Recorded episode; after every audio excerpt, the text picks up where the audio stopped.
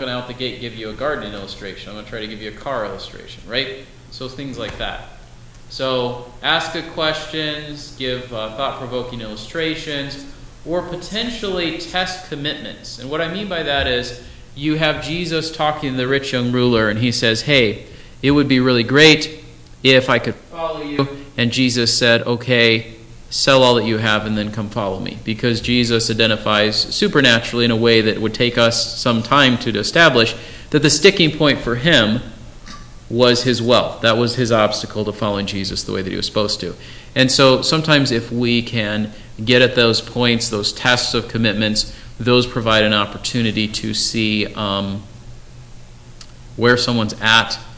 Uh, you know, sometimes someone will say, "Well, this this is my belief. You know, I'm this religion," and then you probe with more questions, and you realize they're not really all that committed to that religion. That's just kind of their default answer because it's what they grew up with, or something along those lines. So we talked about some different scenarios with those things.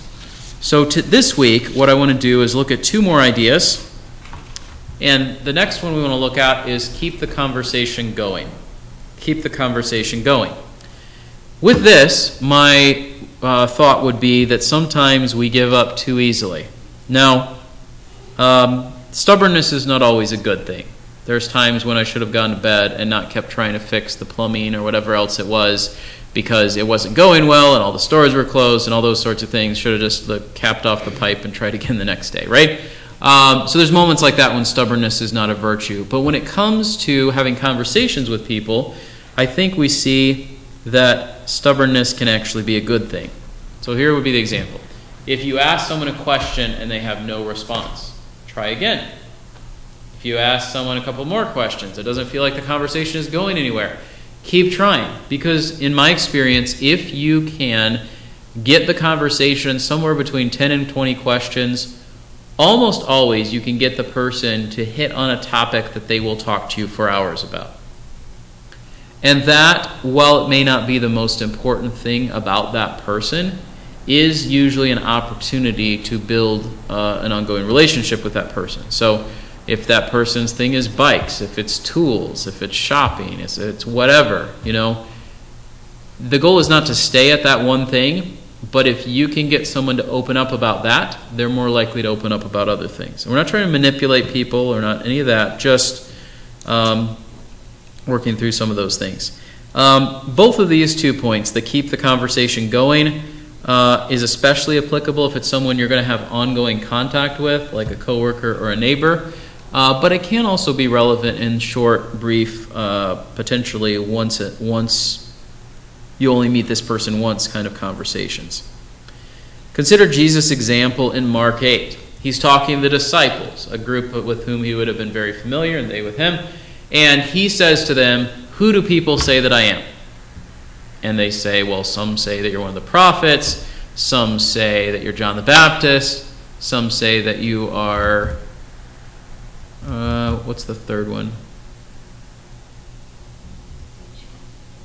Yeah, the, basically the idea is all these answers, right? But Jesus doesn't stop there. He follows up and he says, Who do you say that I am? Right?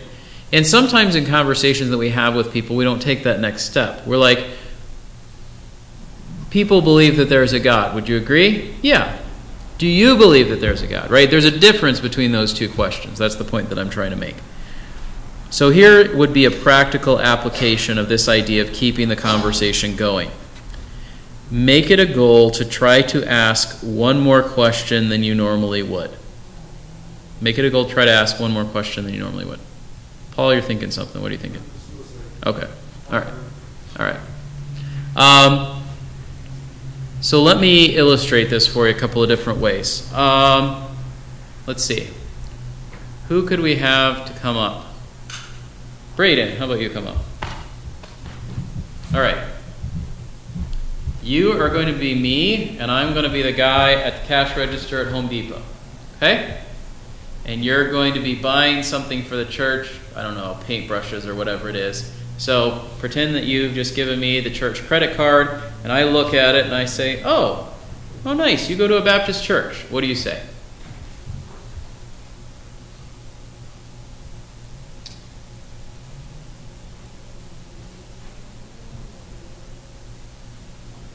Yeah, do you go to a church? Yeah, I go to Hebrews. It's at the coffee shop down the road. Do you have another question for me? We're going to say anything further? How often do you go there? I don't really feel like that's any of your business. Why do you want to know that? Are you trying to judge me? Christians aren't supposed to judge people. Do you have any further response? No. Okay. So I, I, I turned a little aggressive in that exchange. But he came up with a good question. If the guy is asking about my church, there's a possibility that he has at least been to a church. So a reasonable follow-up question is, hey, do you go to church somewhere? Right? It doesn't have to go the direction that, that we took it, right? That was, uh, my, but there's other things to think about, right? What are some other things to think about if you're in the middle of a conversation like that? You're in the checkout line. What are some things to think about? For you, for him, for how the conversation is going to go? Devin? Okay, you can invite him to church. Okay, what else? Is there any indication even when you say like what it costs or something like that? Okay, yeah, so going back to that point about observing, um, what else? What are some other factors to think about in this kind of a scenario? You're talking with somebody. Yes, Grace? Yeah, now in this instance, I'm standing there and we're talking for a minute because there's nobody behind me. But then someone walks up and I know I've got to wrap it up, right? So all I really got into, got into was, um, oh, you go to a Baptist church. That's nice. Yeah. Oh, do you are you familiar with Baptist church? Do you go to one? I said something along those lines. He said, yeah, I go to such and such one. And then I think it sort of wrapped up with "Have a nice day." So you don't know about those conversations. Sometimes they can be two minutes. Sometimes they could be like five or ten minutes, right? But probably not in a retail setting. But sometimes they can be longer than you would expect, right? Um, so in that kind of a scenario, my goal is not to ask him the twenty questions, right? My goal is to not let the conversation die, because I could ju- he just be like, "Oh, that's great." I could be like, "Yeah," and then leave it, right? Because that's sometimes what we do, right? Because I don't know what to say next. And you did a good job coming up with a question, right? And, you know, when I pushed you on it after, then sometimes that's how people are going to be. And you don't know what to say. You could, what could you, what could he have said in that scenario if I got aggressive toward him? I, I would have probably responded like, it was a serious question. Okay, sure. Rob? I would have probably said, I'm sorry, uh, maybe misinterpreted what I was saying. I'm sorry. Yeah. Yeah, like I'm not trying to get after you. I just was I was just curious, like because some people you could say some people, not you, but some people only go to church a few times a year. So um, I was just curious, you know, something like that. Yeah, like Paul said. What other what other some things that could have responded in that specific exchange, or a similar one? Devin. actually said something about Christians aren't supposed to judge. You could explain that we're supposed to judge righteously. That's what Yeah, you could potentially go after the fact that he's misusing the verse. You could be like, hey, I'm not trying to judge you for you going or not going to church. By the way, again, if we have a brief moment exegeting the you shall not judge passage is a tricky one in like 30 seconds, right? So, but yeah, I mean, sometimes it's worth a shot. Okay, fair point. Anything else that we should think about of that kind of an encounter? Um, I got a question. Yeah. Uh, in that conversation, when you mentioned, uh, I go to Baptist Baptist Church, and then he says, well, I go to church. Yeah. In, in between that kind conversation, section of conversation, well, how would you, would we inject it? Do you still go to that church? How far could I take that as far as this question is concerned? That's an interesting question. So, how far would you go with uh, I go to church, you go to church? Do we just leave it there, or kind of where do we go from there? James? I would say, are you, in that church Yeah, so instead of saying, and, and again, Braden, it wasn't a bad thought, but if you say how often, maybe another way of getting at the same thing is, hey, what are you guys going through at your church? Because if he's like, I don't know, that's going to tell me pretty quickly that he hasn't been for a while or doesn't pay attention, right? James, what were you going to say? Um, I was going to say what you, you were going to say. The question that you about does that, does the church you were going to meet your needs? Okay. Okay. We've already established yeah. not, always going. What might be a negative reaction if I ask that? I'm not saying it's a bad question. What might a negative reaction be? Was it, oh, Well, maybe, but but but if you're asking the question, does it meet your needs? You might be a bit. Well, he thinks it doesn't. Why is he asking that? And some people are going to think that, and other people are going to be like, I don't right? So I'm not saying it's bad, Paul. Your example, though, you said Hebrews, I was thinking of, that's when I go to a coffee shop. Yeah. Well, there is actually a church called Hebrews that I've driven by before. I can't remember where it's at. Okay? But, uh, that's I would, I would just validate. Is it actually a church? Yes, there is. Yeah. Or like in the way that like motorcyclists will say, "I go to church," and by that they mean they rode their bike around on a sunny day, and went to a meeting of their. Church. Well, sure. Um, yeah. Rob, were you going to say something? I was, I'm following what he was saying, you know, when you said Hebrews, I interpreted it as like a coffee shop, so it's very hard in the moment to be humorous and be quick enough, but it's like, oh, I like coffee too. Yeah. Sure. Yeah. Yeah. All right. So lots of good thoughts from this, things to things to consider. All right, let's go on to the next one. Um, the next scenario I had was so I was at a native plant sale, and these are just ones that I've experienced. You can like them or hate them; they're just things that I've experienced, so that's why I'm using them. Um, talking with someone at a native plant sale, either as someone who's coming to buy plants or as someone who's working and here's a fellow volunteer, right? It could go either of those two directions. So let's see. Um, I don't know. Evan, can we pick on you for a minute?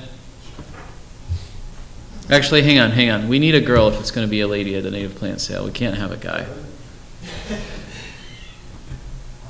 Who can we who can we pick? Karen, do you want to come up? Would that be okay? All right, sounds good. I'm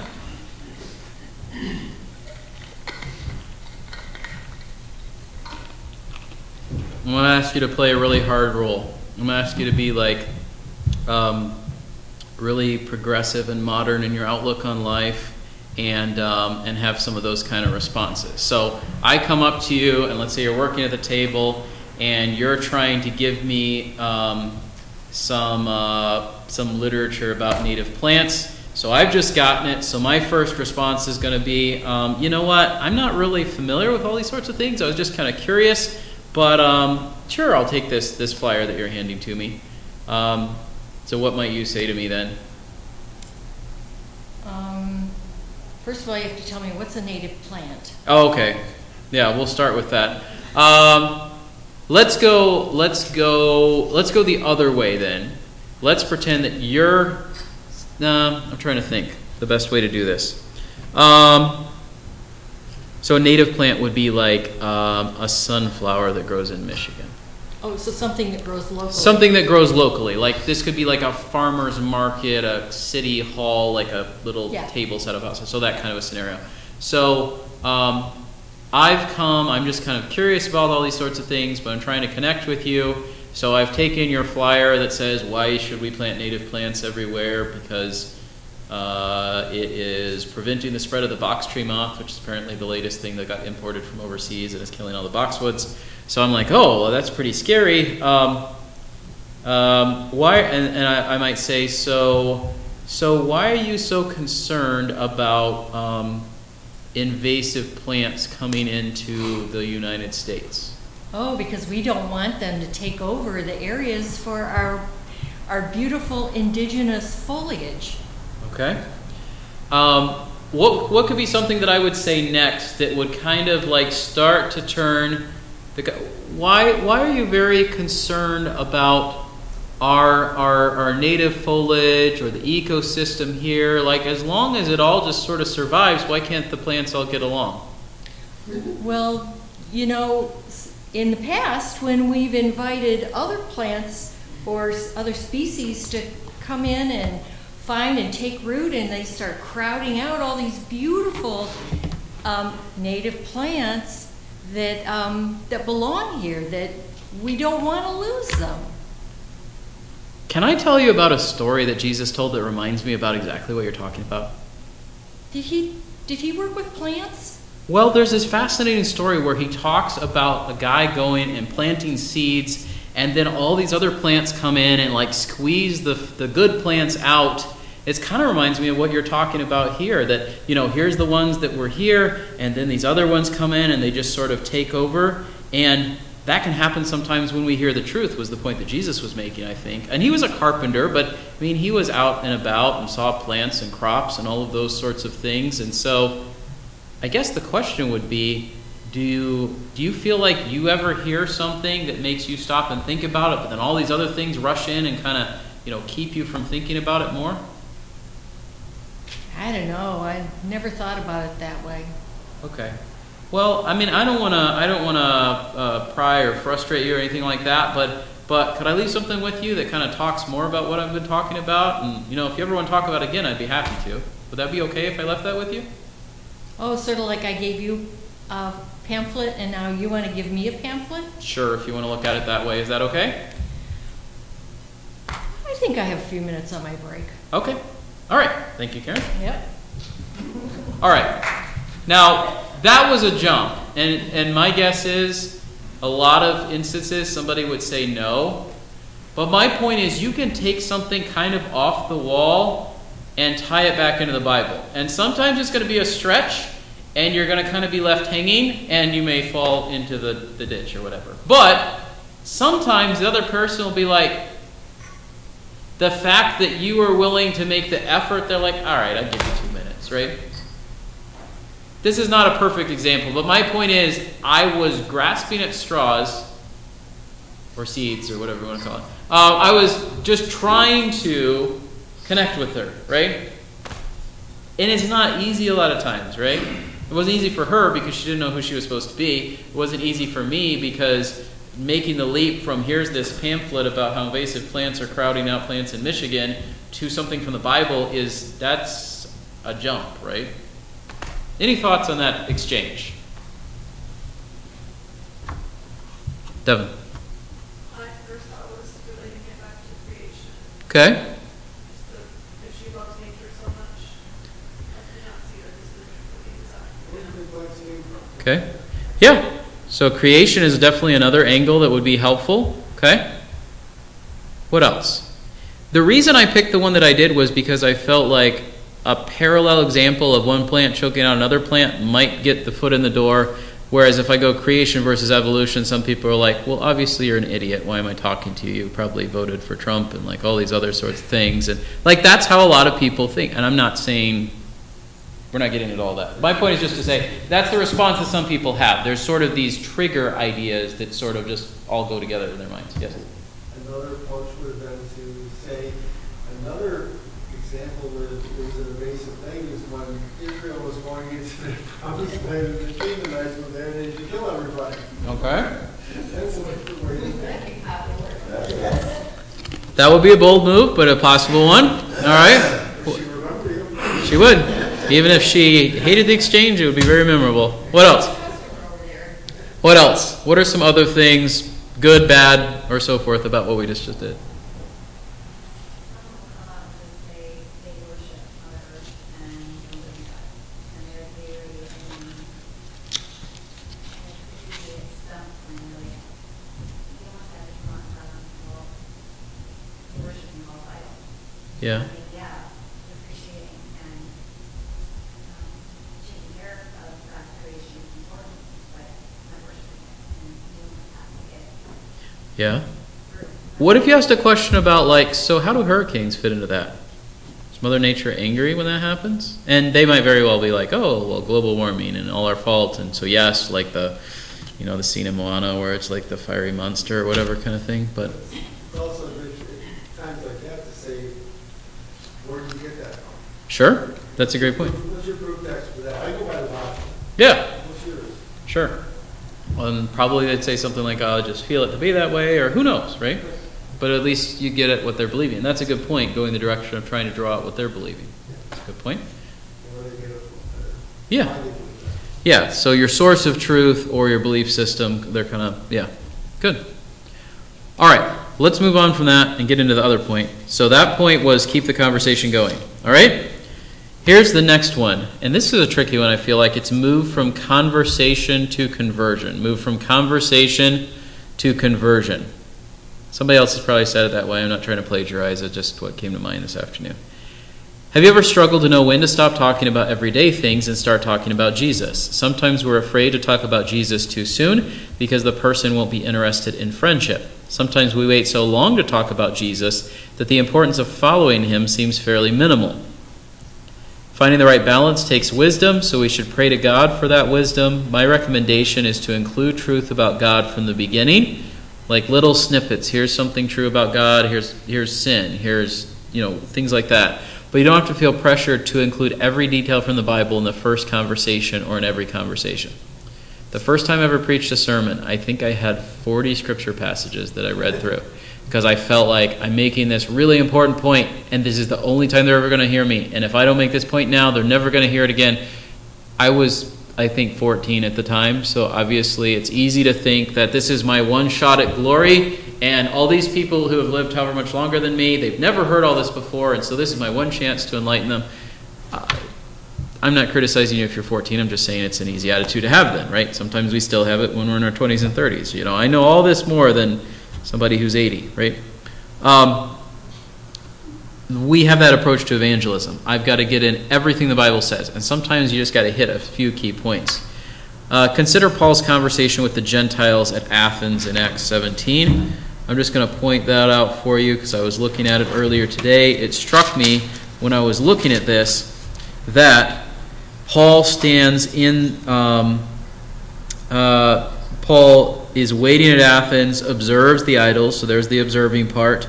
So then he reasons in the synagogue with Jews and God fearing Gentiles, and in the marketplace every day with those who happen to be present. He's going back to the same places, he's having conversations over and over.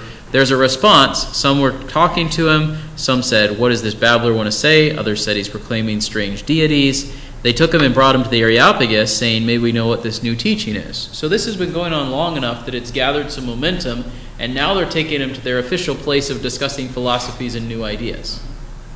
And then he gives the sermon that we're familiar with in Acts 17 about the unknown God and all those sorts of things.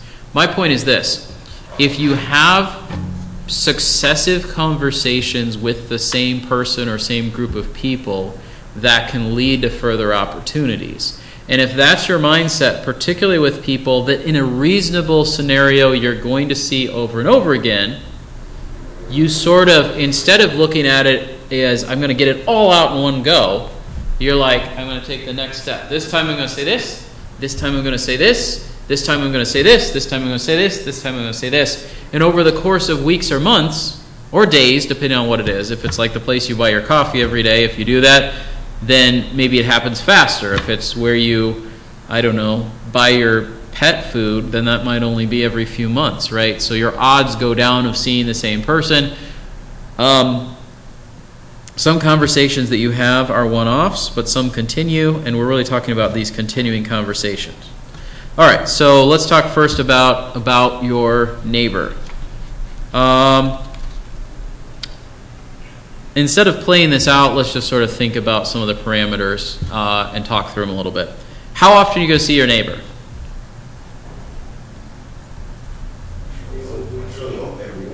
Possibly every day. What would you say? Daily, weekly. Depends on if it's winter, right? Because if it's winter, you might not see him till spring, right?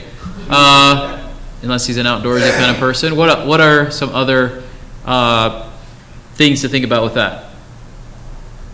Devin. Okay. Okay. All right. So some people very much don't want to engage in conversation, or at least look at you. Okay. What else?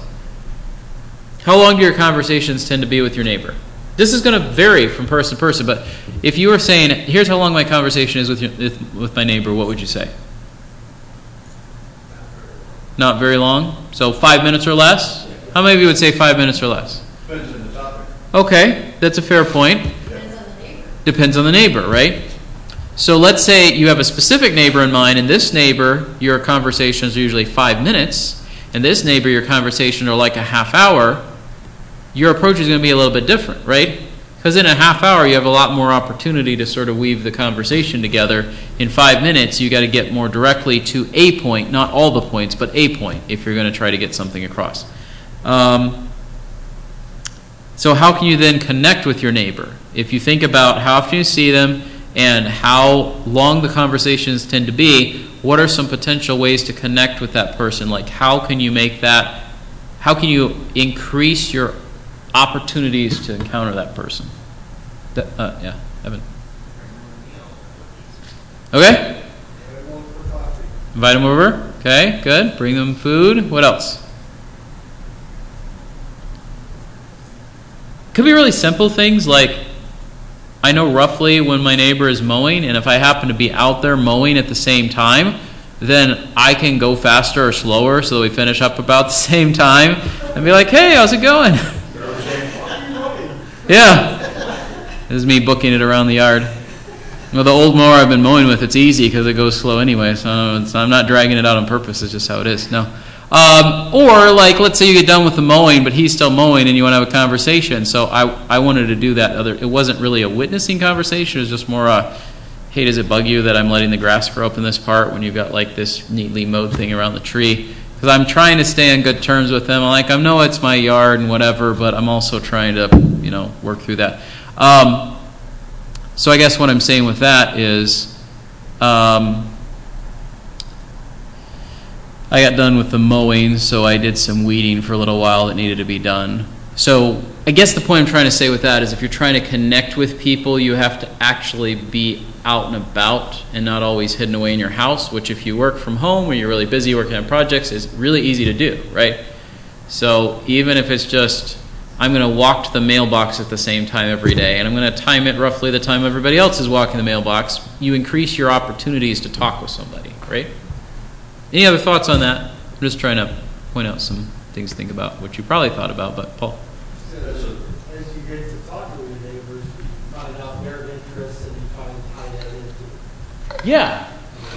Yeah, so as, as, as you sort of collaborate, so my neighbor's interested in hunting, so I'm like, hey, were you trying to get a deer this year, or turkey, or, you know, whatever, right? What else? You were saying something, Bruce. Yeah, building trust in the conversation. Okay. Period of time, that helps.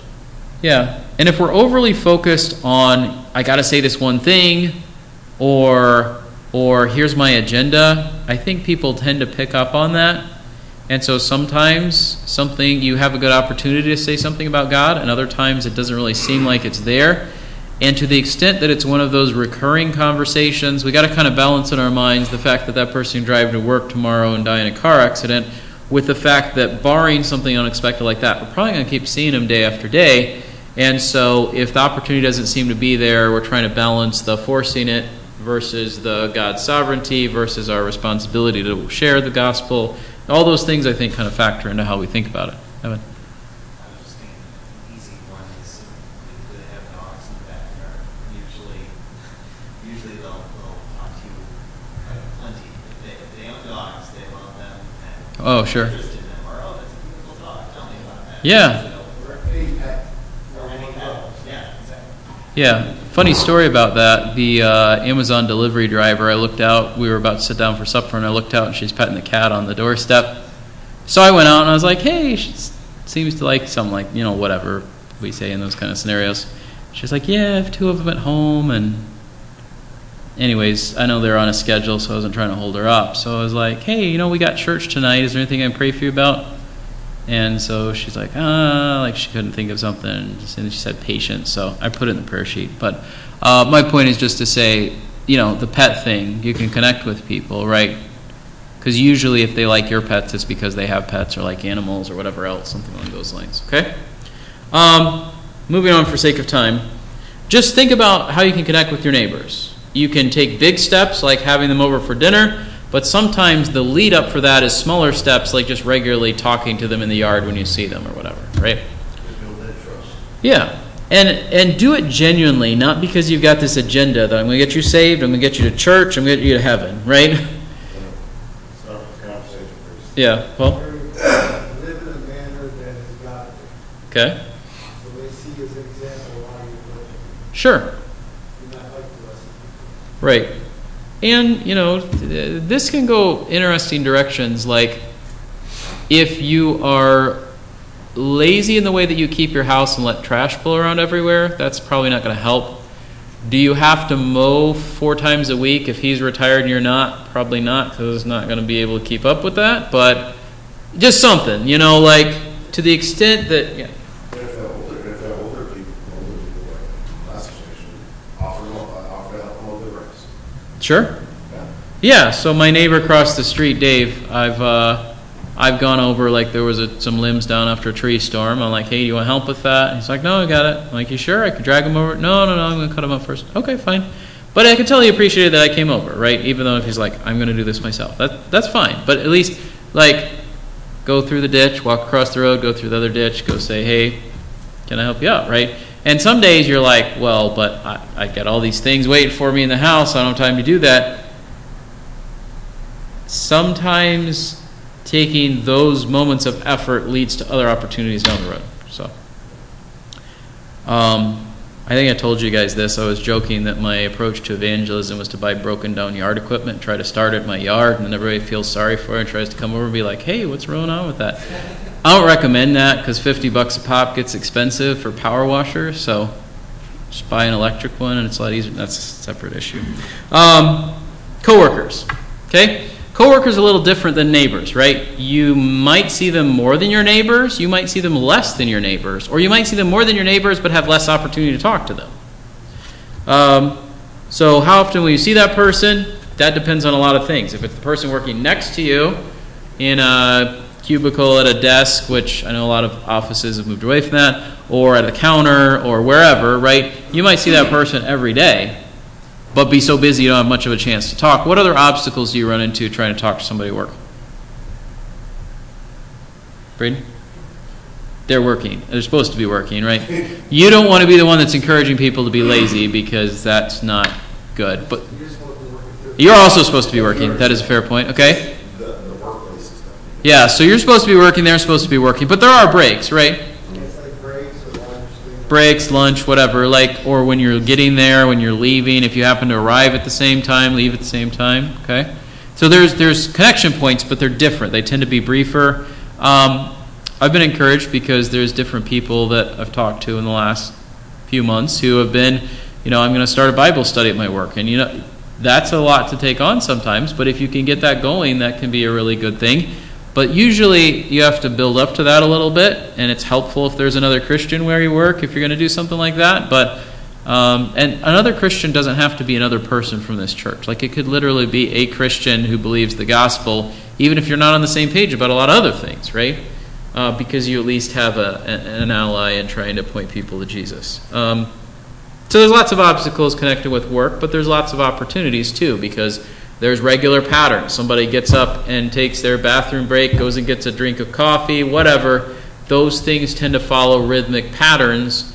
If you can, without being weird about it, like show up at the. Yeah, not so much like, hey, buddy. Yeah. You know, don't be knocking on the stall next to you. Hey, I know you're in there, Joe. That's weird. Don't do that. Um, but you can, you can like show up and get coffee, refill. There are, but you can show up and fill your coffee cup at the same time every day, or whatever else. Like there's ways to connect with people, right? Um, if you have a business that's a service kind of business, you might have regular customers that show up, right? Uh, so, you know, again, kind of like with the neighbor scenario, you're just getting little snippets of conversation in every time. Okay?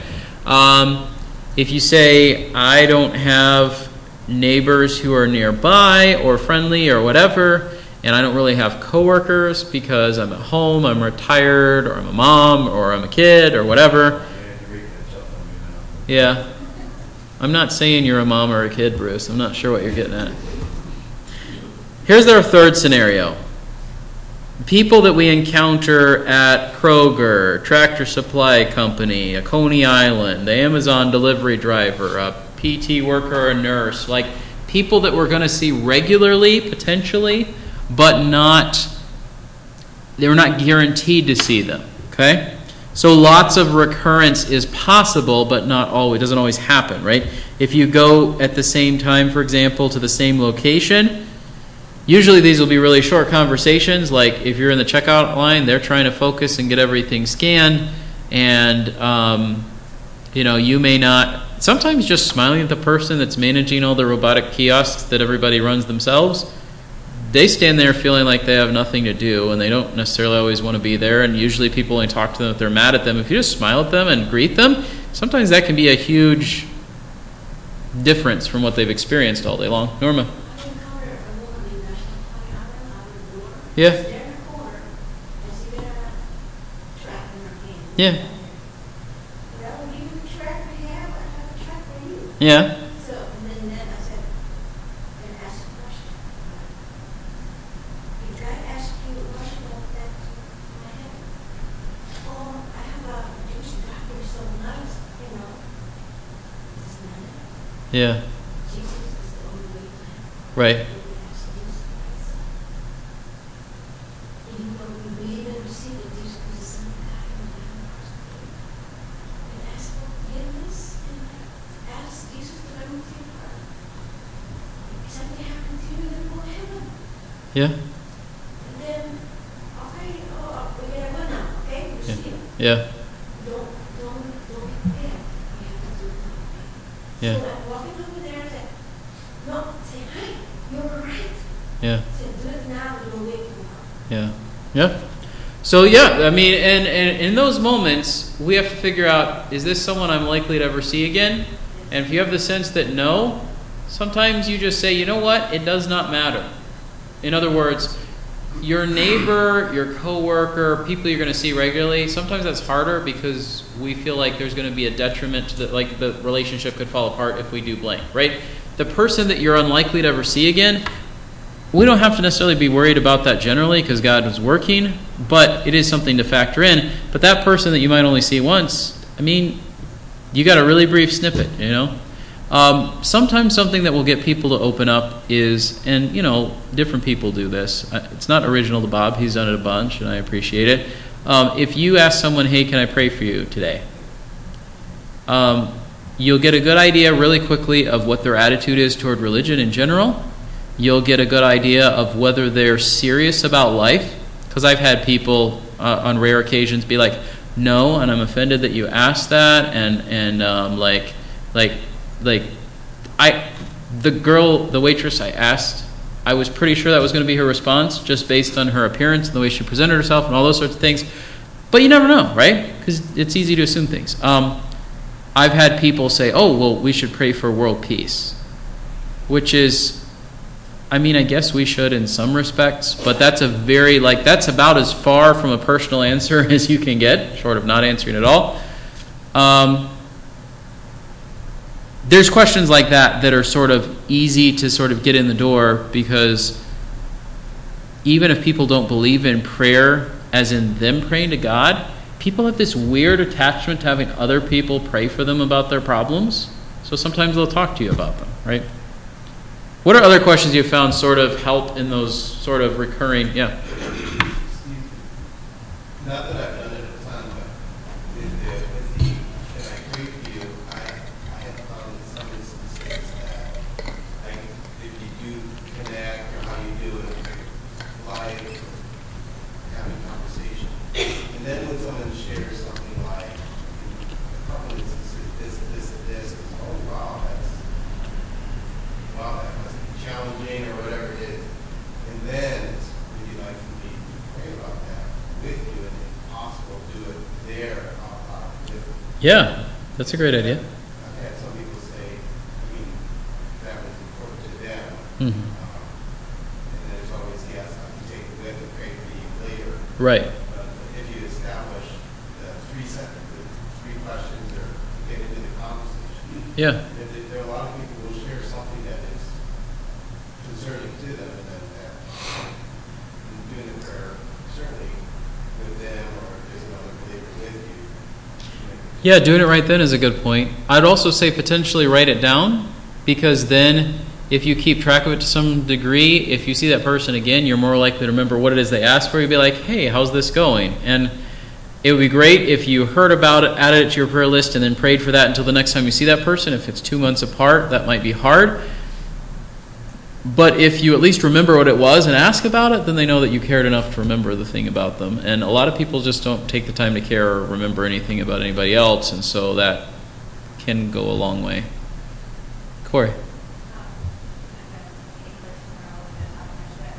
Last week at the church, went to Costco, um, there, all of a sudden, the gas stopped working. Yeah. The old man next, next, um, pump. And, yeah, I was just making sure, oh, my lord.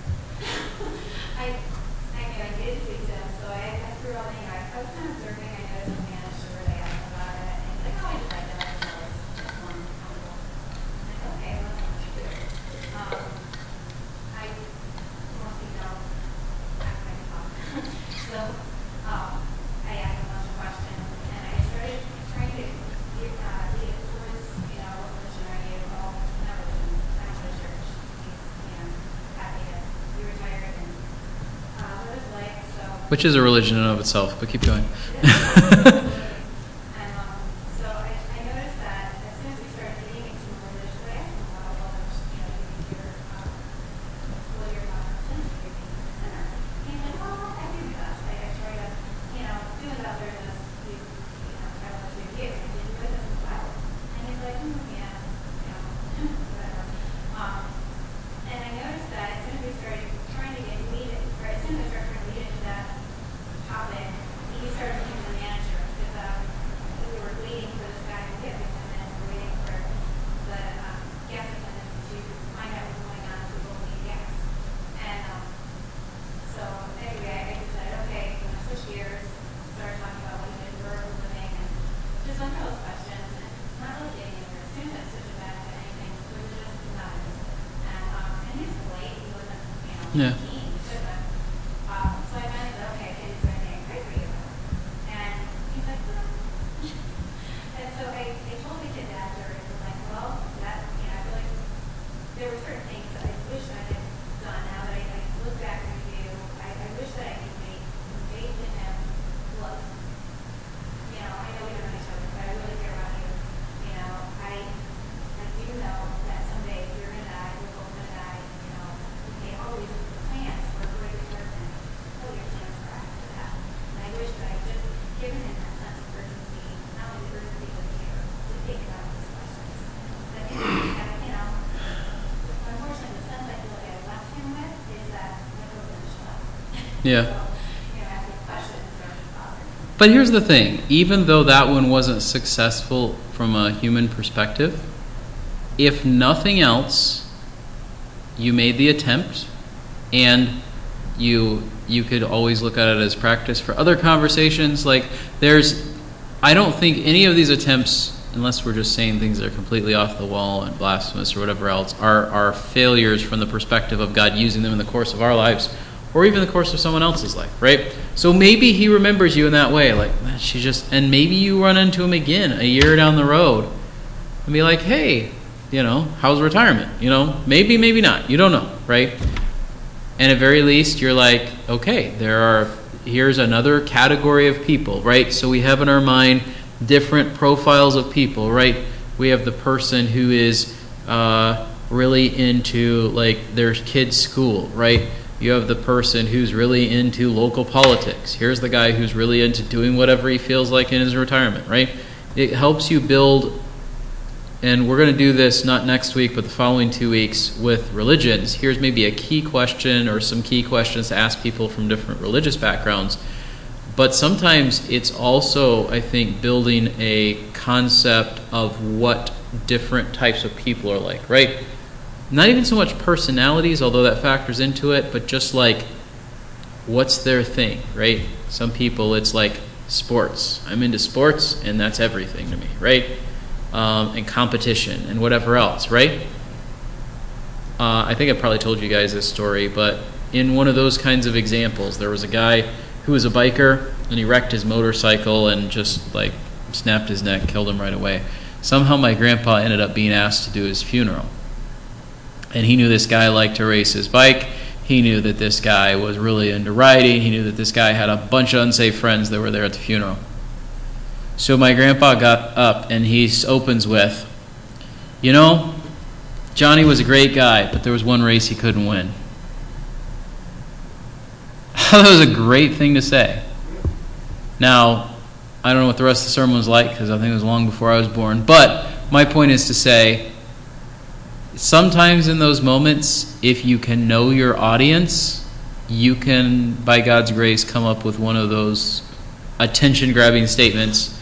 And there are moments when you could not get away with saying that any other moment, but in that moment, and I've seen those moments in like hospital waiting rooms and places like that. There are things that you can say to people in those moments and just be really honest that usually the walls are up and, and whatever. And so, Is that, is that the toughest place to have this conversation is what the toughest place? in the hospital? I don't know. Uh, one of the harder ones. Um, I think you. Yeah, I think it's one of the harder ones for me because there's so many moments, at least in the experience that Kelly and I had, of exasperation of how badly everything was going, but still trying to maintain opportunities to talk to people and have a good testimony. And sometimes it felt like those two things were impossible to hold at the same time. But, yeah. All right, so any other thoughts as we wrap up?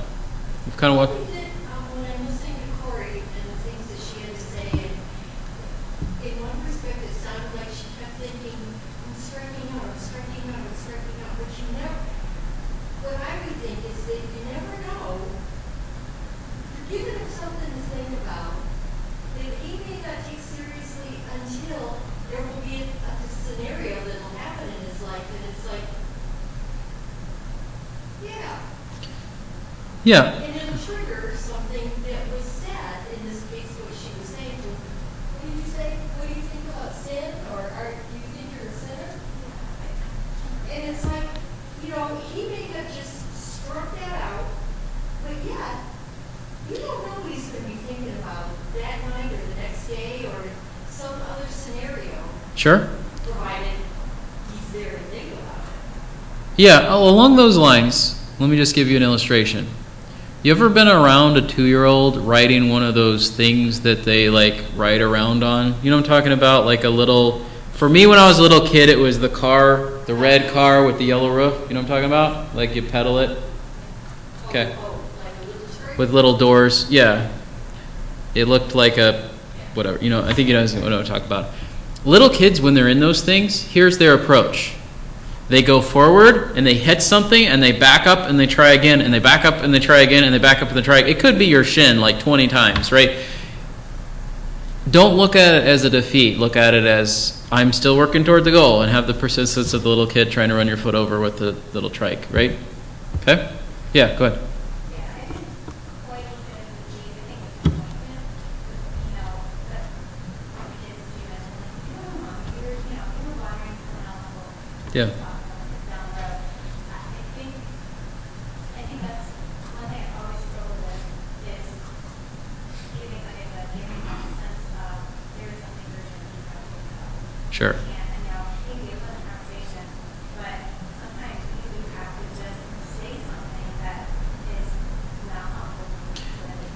Right. But we tend to get to that point the more that we practice it, to be ready to say that. Or the other way that we get to that point is I don't know if I would say desperation, but going back to the hospital room scenario, you're in a place where there's lots of people dying, and they know that, and it's inescapable. And so you can sort of skip past that everything's going to be fine and because you know it's probably not going to be, right? You're in the ICU, several people are going to die in the ICU that night that you're there, right? And so you can sort of skip over all the fluff and just go straight to the point, right? So there are scenarios that lend themselves more easily to it, but yes, we should get to the point where by God's grace we're able to be that direct in, in everyday conversation. All right. All right, so the two ideas from the two ideas from last week were observe and ask questions, get the conversation going. The two ideas from this week are keep the conversation going and then move from conversation to conversion, or um, you know the thing that I mentioned last week that I think I think it's a decent website. The idea that you have good conversations, you get in the habit of talking to people, then you turn them to God conversations, you talk about God, then you turn them to gospel conversation. You'll be like, all right, so what are you going to do about this? We've had a good chat. You know about God. So now what? Right? And uh, doesn't always happen quite that neatly, but that's I think what we're trying to work towards. So, what's that? Uh, it's good God gospel. If you Google that, it should come up. I think it's like .info or .site or something weird. Um, the other thing, uh, not the other thing. Next week we're going to look at some resources because I want you all to be aware that there are hundreds of ways to start those conversations with people. And once the conversations are going, to keep them going, whether it be here's a Bible study, here's a tract, here's a Bible study, here's a book for you to read about the subject of evangelism so you can think about, be encouraged what God has done for you, think about ways to connect with people. Um, my plan is both because of the issues we had downstairs with moisture and so that they're more accessible is I've got a lot of books on evangelism and other topics. I'm going I'm moving them to the corner of the fellowship hall and the goal would be that if you guys see one that you feel like would be helpful that you can just take it and read it. I'd prefer that you bring it back, but if it doesn't come back as long as it gets out in ministry it's better than it molding away in the basement. So so we're going to work through some of those things. And here's some resources. Here's some tracts. Like I've got samples of a whole bunch of different tracts. Like that, there would be resources there. We will have Bibles that have been kind of stored down in my office. So if you're like, I need to give a Bible to somebody, I want to have a Bible that in my car to give to somebody. Uh, we have extra Bibles that you can, you know, we can. Let's have a conversation about it before you take all of them because be nice to spread them around and, and, those sorts of things. But just try to work it towards some of those things is what I'd like to do. Just so we got resources available for you to use and to be encouraged by and all those sorts of things. So we'll go through some of that stuff next week. All right. Anything else as we wrap up? Is this is this helpful having these conversations? Yes. So my plan is to do this. We've done it two weeks. My plan is to do it for three more weeks and see where we're at. We might take a break for a while and come back to it, you know, after Christmas or something, because I don't want to belabor the point excess- excessively. I feel like this is enough for us to go with, practice for a while, have conversations about how it did or didn't go well, and then uh, and then come back around. Because we could always, you know, come back to some of these things again. Um, I've got some things on Sunday mornings I want to get through. I want to go through John 4. I want to go through Acts 14 and 17. Probably one more passage, and then we'll kind of see. Maybe five weeks is good, and we'll go from there. So. That's the plan. Okay. Uh, we talked through all of these things. Let's look at the prayer sheet real quick. Any updates that you guys have for me on the prayer sheet? Bruce, how'd your meeting go last week with the John? Did you see him? Well, the, Give me the really short version. okay. Oh, The doc I went to was the specials in root canals. Okay. He had the pictures taken, showed me what it looked like. He says, yes, it's progressed to this point where it's bad. The tooth, one tooth has got to be taken out. Okay. surgically. Okay. So in the process, all this conversation, all this paperwork, all this got to be shuffled down to my primary dentist. We're talking sometime in October. I won't know who, what surgeon I'm gonna be going to. Okay. So this is an ongoing process. Okay.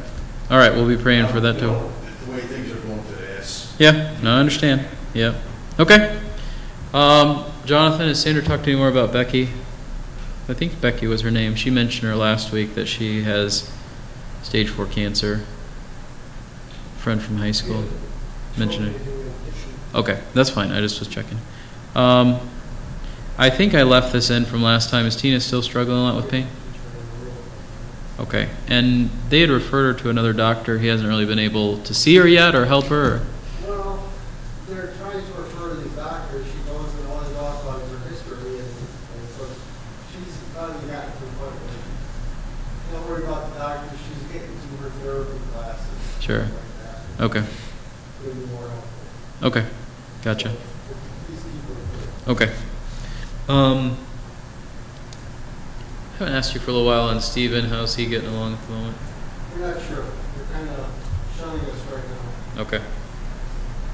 All right. Um, quick update from us. Those of you that were praying for Maggie's medicine situation, it seemed like everything finally lined up this week, and I was able to place an order. I'm a little wary because I haven't seen any confirmation that they received it, processed it, shipped it. Could just be because I haven't logged into the website, the CVS website, to check it. So I'm hoping that it comes tomorrow because that's when it's supposed to come. Um, but it sounded like the doctor's office called, says we sent the paperwork, it got approved. The pharmacy actually let me place the order. Nobody said anything was wrong, so I'm hopeful it'll actually come through, which is good because it's been two months I've been working on this. Um, we're going to have to go. Th- Otherwise, we would have gotten a rejection when sent it to CVS. Uh, Medicaid switched her insurance, and then the pharmacy we were using ran out of the medicine. So those two factors have compounded the problem. So now Medicaid has her on regular Medicaid, and um, the pharmacy, CVS, has it in stock. The one that we're using in Indiana didn't anymore. And it seems like CVS has the paperwork that they need, and the doctor's office has sent the paperwork that it's needed, and Medicaid has approved everything. The problem is, Medicaid told me we don't. Yeah, we switched her at the end of June. Nobody knows why they switched her, uh, and we're gonna switch her back at the beginning of October, which means I have to go through all this again probably in October. So I'm praying that maybe like it'll line up with the f- stuff that's already on file, but we'll see. Um, but uh, yeah, so thankful that that finally seems to be working out. Because if we can get a shipment, I can make it last two months if I have to while we're working out the rest of it, right? But I was just on the last the last one, so we were giving it to her like twice a week when it's supposed to be six times a week. So it's not a life and death thing, but it's not an ideal situation. Um, Robert got the job. Um, that's what he said, right, Ben? Uh, okay. Is he working tonight? No. Okay. What? Oh, he's sick. Okay. We pray for him to feel better. Okay. Um, and then Mike and Louise aren't here, but I was talking with Mike on Monday, and apparently there's some stuff with like wiring and all that kind of thing. They're trying to sort out what this house they're supposed to be moving into. And so, if you would just pray for them because there's a lot of things still going on with the kids um, Clayton and Kaylee and Charlie. Yes, okay. So just pray for that whole situation. Um, and your dad's sick, right, Corey? Evan? Evan's like, I don't talk to my dad. Whatever. Yeah. No, I gotcha. So we want to um, pray for him to feel better. Uh, I got a. Alberta sent me an update, and I need to. Um, I, I failed to put the correct update in here. Her granddaughter, they had to up her dose because. Give me a second. Okay, where is it? Why is it not? Ah, here we go. There it is. Okay. Um, she had another seizure, and so they increased her medicine by about 50%. She's going to see the doctor again on October 9th. So uh, I need to send that update out. Um, Karen, it sounded like was making progress on getting the money from her car, but it's been a very slow process. So pray that that will go smoothly. Um, your shoulder's still not doing great, Corey.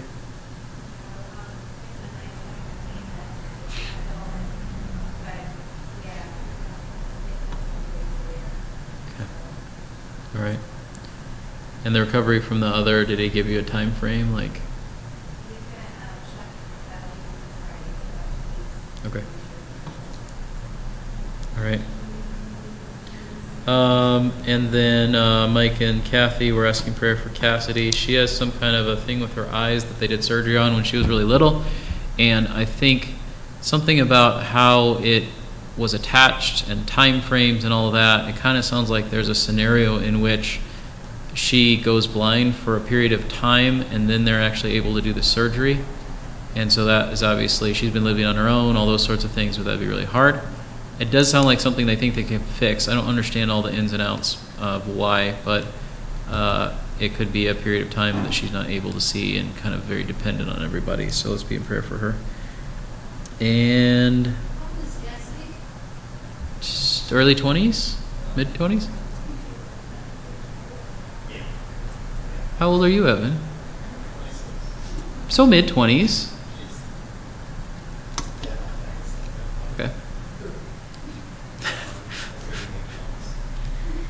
Evan's like, I'm not 25, I'm 26. Some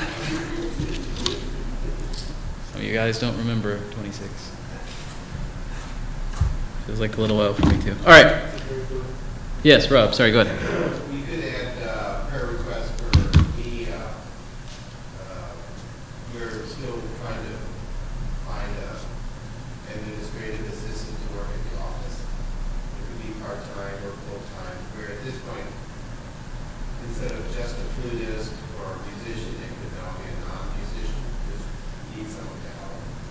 And it's always for prayer requests for uh, selling instruments we purchase for our inventory. Okay. Yeah. Pray for that. All right. Anything else?